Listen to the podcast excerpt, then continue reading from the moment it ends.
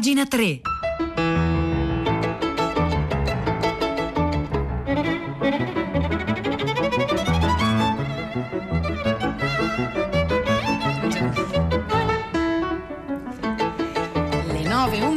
24 secondi di martedì 23 febbraio 2021. Buongiorno a tutti da Silvia Bencevelli. Bentornati a pagina 3, la cultura nei giornali, nel web e nelle riviste. Oggi cominciamo in maniera un po' inusuale, parliamo di poesia. Ce ne dà il pretesto un articolo uscito sul manifesto un paio di giorni fa, ma accessibile online eh, gratuitamente, che parla di Arseni Tarkovsky, un poeta attraversato dall'astro terrestre. Lo firma Raissa Raschina. A metà degli anni venti del secolo scorso raggiunge Mosca per studiare un diciottenne meridionale di non comune bellezza. Proviene da Elisabethgrad, città ucraina appena ribattezzata Zinoviesk, in omaggio al primo presidente dell'internazionale comunista, Zinoviev appunto, recando con sé per tutto bagaglio, tra virgolette, un quaderno di poesie e la capacità di fare a meno di mangiare per due giorni di seguito. Lui si chiama Arseni Tarkovsky. La sua famiglia porta le stigmate dell'intelligenza rivoluzionaria. Il padre, populista, aveva scontato dieci anni di esilio in Siberia. Il fratello maggiore era stato ucciso dai bianchi durante la guerra civile, i bianchi, cioè i controrivoluzionari rispetto ai rossi bolscevichi. Arseni cresce maneggiando pistole in un limbo nel quale è incerta la linea di confine tra gioco e combattimento e, tra virgolette, dirà lui, uscire di casa senza armi addosso era considerato tra noi sconveniente. Già nel corso dei suoi vagabondacci esistenziali, racconta Raissa Raschina sul manifesto, Tarkovsky avverte con chiarezza di essere attraversato da parte a parte dall'asse terrestre, di essere cioè un poeta. E comincia con l'arrivo a Mosca e le burrasche ucraine nella mente la storia di una delle più importanti voci liriche del Novecento russo, figlio riottoso e accorato testimone del secolo breve. Tarkovsky eh, oggi viene omaggiato in Italia con una nuova edizione dei suoi versi, Stelle tardive 2, Poesie disperse e album di immagini inediti del, dell'editore Giometti Antonello. Un volume che è anche album fotografico e che conclude un progetto editoriale inaugurato nel 2017 con l'uscita del primo tomo di Stelle tardive. La traduzione di Gario Zappi. L'apprendestato letterario di Tarkovsky comincia nel 1925 all'interno dei corsi superiori statali di letteratura. Il giovane predilige modelli classici come Pushkin. Estraneo allo sfrenato sperimentalismo promosso dalla corrente futurista, ricerca piuttosto una tonalità solenne, usa il metro regolare, procede con strofe ordinate e rime impeccabili. Tiene in altissima considerazione l'ibridazione di antico e moderno realizzata da Tristia del venerato Mandelstam, si intende Osip Mandelstam Mandelstam, il poeta che era nato a Varsavia all'epoca russa, che poi fu vittima delle grandi purghe staliniane. Ma nel 1963, da tutt'altra altezza, Tarkovsky traccerà nella lirica poeta un sorprendente ritratto di Mandelstam intravisto negli anni 30 mentre ritira l'onorario in una casa editrice, tra virgolette, con le reverenze da ubriaco di un vecchio clown con la bombetta, struggente esempio di maestà da pezzente e onore martoriato. Con gli anni Tarkovsky impara a ospitare nelle sue poesie gli aspetti opachi e inappariscenti dell'esistenza e nel frattempo, alla luce del giorno, si dedica alacremente alle attività che gli consentono di sopravvivere. Come al solito, per procurarsi un pezzo di pane, fa articoli per riviste e traduzioni letterarie. E così collabora con la rivista dei ferrotramvieri, Gudok, La Sirena, fianco a fianco con i migliori prosatori dell'epoca, tra cui per esempio Bulgakov. Ma saranno le traduzioni di poesia a dargli da vivere e a garantirgli un poco alla volta una posizione sociale non troppo emarginata. Tradurre sarà per Tarkovsky un ripiego e una croce, ma anche una valvola di sfogo e una delizia. Diventerà un eccellente e noto traghettatore di poeti georgiani, armeni, azeri, turkmeni. Ma andiamo nel privato di Tarkovsky e forse spiegherò perché avrete riconosciuto il cognome. Nel 1928 Tarkovsky sposa la sua compagna di studi Maria Wisniakova, con la quale avrà presto due figli, Andrei, appunto, il futuro regista cinematografico Andrei Tarkovsky, e Marina. Arseni li abbandona tutti e tre nel 1936 e eh, abbandona anche i figli molto piccoli e questo resterà una ferita mai rimarginata per tutti e quattro. Al figlio Andrei, futuro regista appunto, Tarkovsky nel 1934 dedica dei versi che si riveleranno profetici. Mi è dato vivere con te, entrare nei tuoi sogni specchiarmi nel tuo specchio. Saranno tanti i giochi di specchi tra Arseni e Andrei, il cinema del quale adotterà le atmosfere rarefatte della poesia paterna, la sua metafisica camuffata con gli abiti disadorni del quotidiano, la sua logica onirica, la sua etica, persino alcuni temi. E ci sono alcune immagini nelle, nei film Tarkovsky che richiamano a questi ricordi infantili, per esempio in Specchio, quando eh, la, la, la, madre eh, che piange, in, oppure in Specchio c'è anche la voce melodiosa, profonda e penetrante del padre Arseni che legge alcuni e toccanti liriche d'amore destinate a una donna che non è la madre di Andrei. E poi il tema della donna lasciata che in seguito si uccide per amore, che trionfa in Solaris. Ma torniamo al padre. Nei primi mesi del 41 Tarkovsky incontra Marina Zvetaeva, che era da poco rientrata nell'Unione Sovietica, e gli manda la traduzione del poeta turkmeno Kemine. Ha inizio, ha inizio così un rapporto dai contorni sfuggenti di cui ci restano sicuri indizi poetici. All'amica Tarkovsky dedicherà nel corso degli anni poesie che potrebbero formare una raccolta compiuta. Poi c'è la guerra mondiale. La guerra mondiale è una linea divisoria nella vita del poeta. Vi partecipa da volontario, come cronista dal fronte e redattore di un giornale per l'esercito. Alcuni soldati morti in battaglia portavano in tasca i ritagli di questo giornale con i suoi versi. In guerra Tarkovsky perde una gamba e soprattutto quando torna a casa scopre che una vicina di casa si era scaldata per anni bruciando uno a uno i libri della sua inestimabile collezione di bibliofilo, 4.000 volumi di edizioni originali, comprese, comprese cose preziose, le edizioni di pietra di Mandelstam appunto. Nel 1946 Tarkovsky sta finalmente per esordire con un volumetto di poesie. Siamo alle ultime bozze, ma la casa editrice decide di distruggere tutto, di distruggere le matrici del libro. Una recensione interna infatti ha relegato l'autore nel pantheon nero della poesia russa. E quindi bisognerà aspettare il disgelo post-staliniano, quando finalmente Tarkovsky riuscì a vedere stampato il suo primo volume di poesie che si intitola Prima della neve. Ironia della sorte, questo esordio tardivo a 54 anni, anzi 50 55 anni, nel 1962, coinciderà con quello del figlio che nello stesso anno ricevette a Venezia il Leon d'Oro per, la, per il film L'infanzia di Ivan. Questo articolo si intitola Arsenitas Tarkovsky, è uscito sul manifesto a firma di Raissia Raschina e lo trovate linkato anche alla nostra pagina web che come sempre è www.pagina scusatemi www.pagina3.rai.it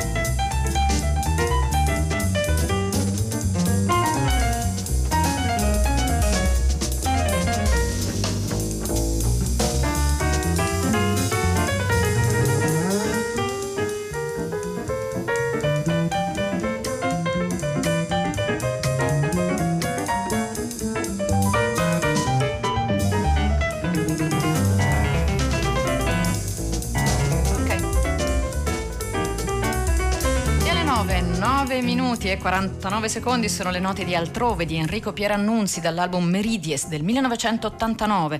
L'interpretazione qui è lo Space Jazz Trio con Enrico Pierannunzi al pianoforte, Enzio Pietropaoli al contrabbasso, Fabrizio Sferra alla batteria.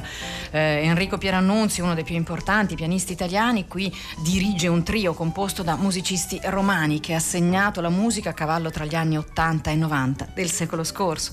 Ovviamente, noi continuiamo a parlare di poesia, il sito internet poesia del nostro tempo.it oggi in home page propone un articolo proprio a proposito di Marina Zvetaeva, la principessa guerriera. Ne abbiamo parlato anche eh, raccontando la storia di Arseni Tarkovsky che la conobbe, ebbe una corrispondenza con lei, forse anche una, una relazione, ma la storia di Marina Zvetaeva è una storia molto complessa. Appunto su questo sito la trovate raccontata così. La storia di Marina Zvetaeva Zvetaeva affonda le sue radici nella necessità di comporre versi, come dimostra in realtà la sua giovanissima passione per la poesia, che lei inizia a comporre fin dall'età di sei anni. Se da una parte si è tentati di cercare l'essenza stessa di un fare poesia nella sua vita tragica e intensa, dall'altra non possiamo non riconoscere che la vita stessa fiorisce dai suoi componimenti poetici, quasi fosse un affluente riempito del fiume della sua esistenza, a cui sempre Zvetaeva attinge per generare nuove profonde trame, idee e passioni.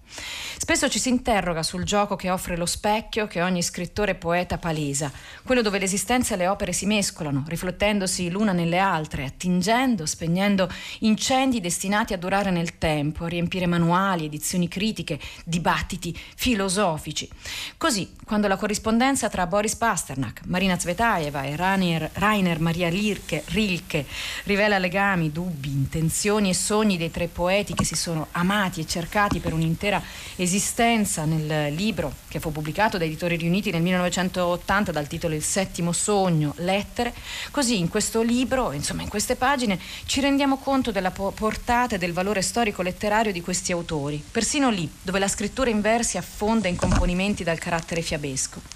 In questo libro traspare un intento, un desiderio della Zvetaeva di nutrire il lettore di un immaginario tanto singolare quanto comune a tutti gli uomini, il sogno. Visioni che poi compariranno anche nei sette poemi che ha pubblicato Einaudi nel 2019. Ma tutto ciò torna ad ammaliarci in un'opera appena pubblicata, pubblicata qualche mese fa da Sandro Teti, editore, con una postfazione di Monica Guerritore per la traduzione di Marilena Rea. E il libro appunto di Sandro Teti si intitola La principessa guerriera, che è una raccolta che riporta alla luce una fiaba per molti aspetti onirica e a tratti epica. La racconta il sito poesia del nostro tempo.it con un articolo dal titolo Marina Zvetaeva, la principessa guerriera.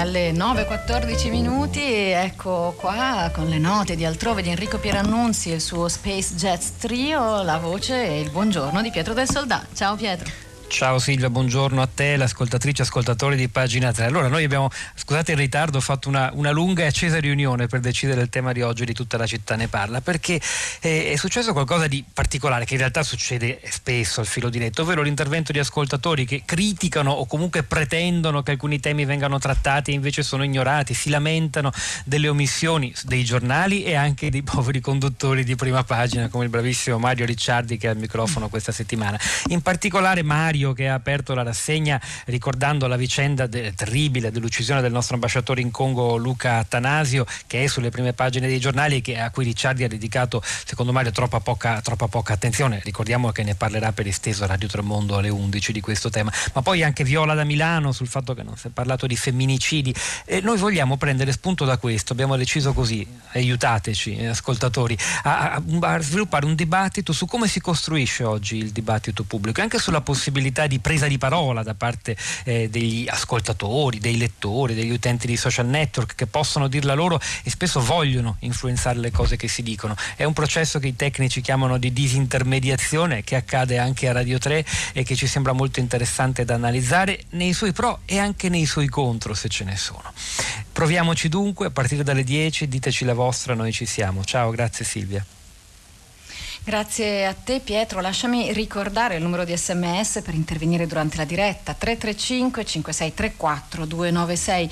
Lo state già facendo, c'è qualcuno che dice come Roberto che bello iniziare la giornata con due giganti della poesia come i due Tarkovsky, beh i due Tarkovsky e eh, la terza Marina Zvetaeva che Claudio da Pisa dice non avrebbe apprezzato questo aggettivo e credo che l'aggettivo sia eh, quello che le, le, le, le riserva il sito internet Poesia del nostro tempo, la principessa guerriera, forse guerriera che, che dice Claudio Marina non avrebbe apprezzato, ma noi qui alle 9, 16 minuti e 24 secondi vi proponiamo un terzo poeta per la giornata di oggi, un poeta del tutto diverso dai due precedenti, ne parla Ornella Tajani sul sito Nazione Indiana, lui si chiama François Coppé, tra poesia e parodia, questo è il titolo dell'articolo, siamo in Francia e siamo alla fine dell'Ottocento.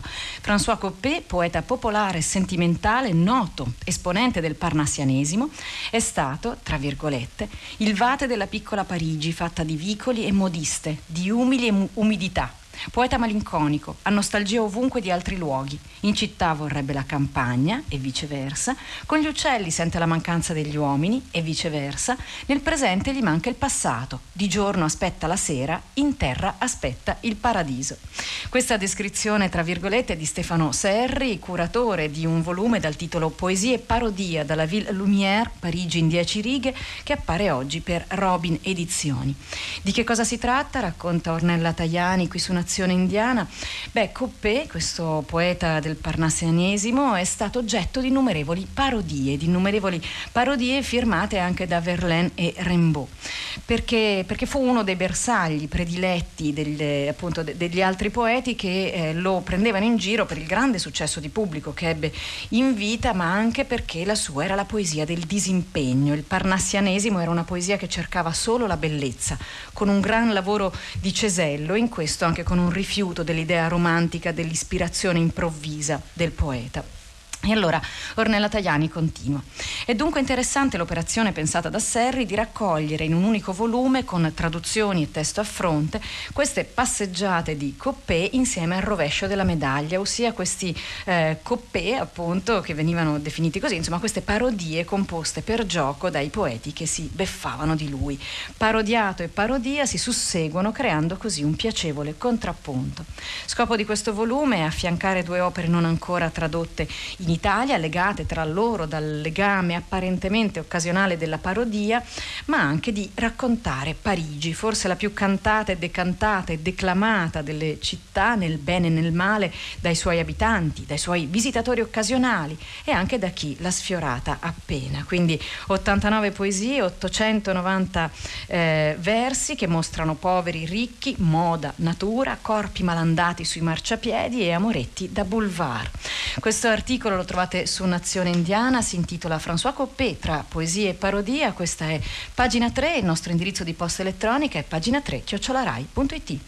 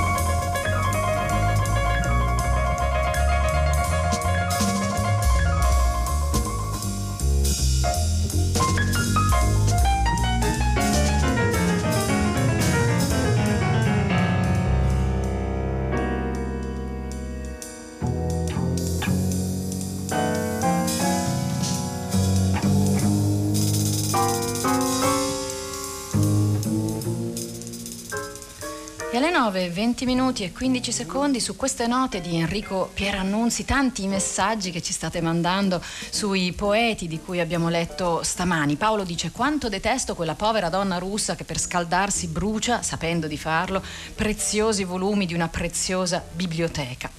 E, e poi c'è chi dice, come Giovanni, beh se uno legge l'immenso, straordinario epistolario di Zvetaeva, una relazione tra lei e Tarkovsky, in effetti, insomma, sembra indubitabile, ci si legge proprio tra le righe. Ma noi non parliamo adesso di poeti, parliamo di democrazia, sempre in Polonia, e di un matematico, Jan Litinsky, che, che è morto salvando il proprio cane che era finito dentro il fiume ghiacciato. Lo racconta lo scrittore Francesco Matteo Cataluccio sul foglio di oggi. Francesco Matteo Cataluccio non solo scrittore, grande esperto di Polonia, dove peraltro ha abitato a lungo. L'articolo si intitola L'addio sul fiume. Morire per salvare il proprio cane finito dentro il fiume Narev, ghiacciato. Se ne sente spesso di queste notizie nelle ultime settimane di freddo polare in Polonia. Il matematico Jan Litinsky, all'età di 75 anni, non ha esitato un attimo ad entrare nelle fredde acque per tirare fuori il suo cane ma se n'è andato, se n'è andato così, con un gesto di altruismo che ha sempre caratterizzato la sua vita. Lui che è stato uno dei più intelligenti e coraggiosi dissidenti polacchi, uno strenuo combattente per la democrazia, un uomo piccolo e dolce, malinconico e abile mediatore che ha fatto la storia della Polonia negli ultimi 50 anni. E allora chi era Litinsky, figlio di una famiglia ebreo-polacca, si era formato nelle file dei Waltrowski, una specie di boy scout di sinistra polacchi. Tra il 66 e il 67 aveva militato nella gioventù gioventù socialista, ma nel marzo del 68 fu tra gli organizzatori delle proteste studentesche. Venne arrestato, cacciato dall'università, eh, lo ripetiamo, lui è stato un matematico, e condannato a due anni e mezzo di prigione. Nel 76 fu tra i redattori del primo giornale clandestino che si intitolava Il Bollettino di Informazioni e poi tra i fondatori del Comitato di difesa degli operai. Dal 77 dirisse la rivista clandestina Robotnik, l'operaio. Queste attività prepararono gli scioperi dell'agosto dell'80 e lo resero assai popolare tra i lavoratori. Ovviamente fu dentro Solidarnosc e ovviamente venne imprigionato dopo il colpo di Stato del dicembre del 1981. Tornato libero entrò in clandestinità e allora racconta Francesco Cataluccio, lo incontrai un paio di volte con una barba lunga e i capelli tinti durante delle passeggiate nei boschi in cerca di funghi. Diresse poi il comitato clandestino di Solidarnosc della regione di Mazovia e prese parte ai lavori della tavola rotonda tra opposizione e regime che pose le basi per un ritorno alla democrazia. Poi dall'89 è stato eletto in Parlamento ed è stato deputato appunto in, nel Parlamento polacco, è stato poi consigliere del presidente eh, per i contatti con i partiti e con gli ambienti politici e ha sempre continuato la sua battaglia per la difesa della democrazia, scrivendo tra le altre cose. Ma negli ultimi anni era decisamente pessimista, decisamente pessimista per le limitazioni della democrazia in Polonia e appunto è mancato in questi giorni perché ha inseguito il cane che si era lanciato sul fiume ghiacciato e ha provato a salvarlo così perdendo la vita. Il suo corpo non è stato ancora ritrovato.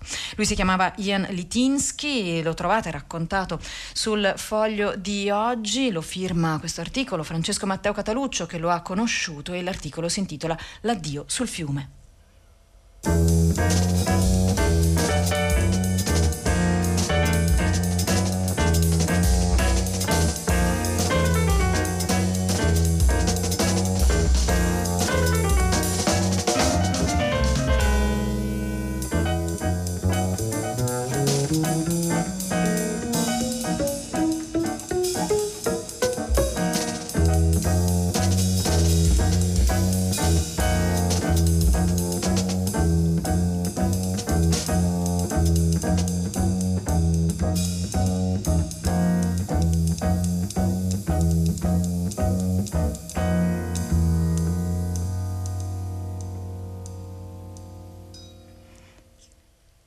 su queste ultime note di altrove, Enrico Pierannunzi a capo dello Space Jazz Trio, Enzo Pietropaoli al contrabbasso, Fabrizio Sferra alla batteria. Sappiamo che è già pronta Valentina Lo Surdo che prenderà il microfono subito dopo di me e a cui mando un grande saluto affidato alle onde dell'aria. Noi continuiamo a leggere le pagine culturali dei giornali di oggi, lo abbiamo sentito al GR, se ne è parlato, se ne parlerà ancora qui a Radio 3 un'iniziativa per fare luce sul teatro, fiaccolata per l'arte dopo un anno di Covid, ne parlano in tanti, ne parla per esempio Vincenzo Sardello sul sito KL, eh, scusate, KPL Teatro, KPL sta per Craps Last Post, ovviamente il richiamo è a Craps Last Tape, l'opera di Beckett, questo è il nome del sito internet che parla di teatro e che racconta appunto che ieri sera c'è stata una fiaccolata che ha unito idealmente i teatri di tutta Italia Italia. Questo è il senso dell'iniziativa che si è chiamata Facciamo luce sul teatro. A qualcuno di voi magari sarà capitato di vedere i teatri della vostra città illuminati. Bene, a promuoverla era l'associazione Unione Nazionale Interpreti Teatro e Audiovisivo. Che cosa è successo? Un anno fa il DPCM del 23 febbraio, appunto oggi cade un anno, inaugurava l'epoca Covid, il primo di, lung- di una lunga serie di decreti del presidente Giuseppe Conte che stabiliva la sospensione di manifestazioni o iniziative di qualsiasi natura, eventi di ogni forma di riunione, luogo pubblico, privato, anche di carattere appunto culturale. Quindi tanti operatori del teatro sono stati colpiti da questa misura che è stata ritenuta sproporzionata e iniqua, vissuta quasi come un'ingiuria, un danno economico, morale e culturale, soldi e mesi di lavoro buttati, la fatica di ridefinirsi. Curioso come a questo mondo vi sia poca gente che si rassegni a perdite piccole. Sono le grandi perdite che inducono immediatamente alla grande rassegnazione, scriveva Italo Svevo nella coscienza di Zeno e che viene citato qui da Vincenzo Sardello sul sito KPL Teatro nel raccontare la fiaccolata di ieri sera. A quel famigerato di PCM ne sono seguiti altri 22. Per un anno il teatro ha pagato un, un altissimo prezzo, un prezzo alla pandemia e a scelte politiche che non riuscendo a fronteggiare le l'emergenza hanno acuito e prolungato l'agonia di un settore strutturalmente fragile. Eppure, per cortocircuiti difficili da capire, il mondo del teatro ha vissuto con dolore la caduta del governo Conte. Ora il teatro è in una crisi paurosa e quindi ecco ancora una volta l'importanza di iniziative che diano speranza al teatro e che ne ribadiscano la necessità. Ieri sera i teatri si sono illuminati, a sipari chiusi per quattro mesi, per una serata sono tornati ad accendersi in segno di solidarietà e affetto per migliaia di artisti che non vedono prospettive. Mm, testimonianze d'affetto che sono arrivate anche dalle pagine social dei teatri. Eh, oggi prosegue Sardello, ehm, il nostro pensiero va al nuovo presidente del Consiglio Mario Draghi che ha affermato, tra virgolette, le restrizioni per la pandemia hanno messo a dura prova musei, cinema, teatri, tutto lo spettacolo dal vivo e l'arte. In generale il rischio è di perdere un patrimonio che definisce la nostra identità. Una perdita economica ingente, ma ancora più grande sarebbe la perdita dello spirito e allora ci si augura il ritorno nel più breve tempo possibile alla normalità. Tendiamo Draghi al varco, scrivono i lavoratori del teatro in questo, in questo articolo. Pagina 3 per oggi finisce qui. Io vi saluto insieme al tecnico Daniele Verde, a Maria Chiara Beranec che è stata in regia, Angela Landini in redazione, Cristiana Castellotti alla cura del programma. Un saluto a tutti da Silvia Bencevelli. Appuntamento come sempre a pagina 3 per domani qui alle ore 9.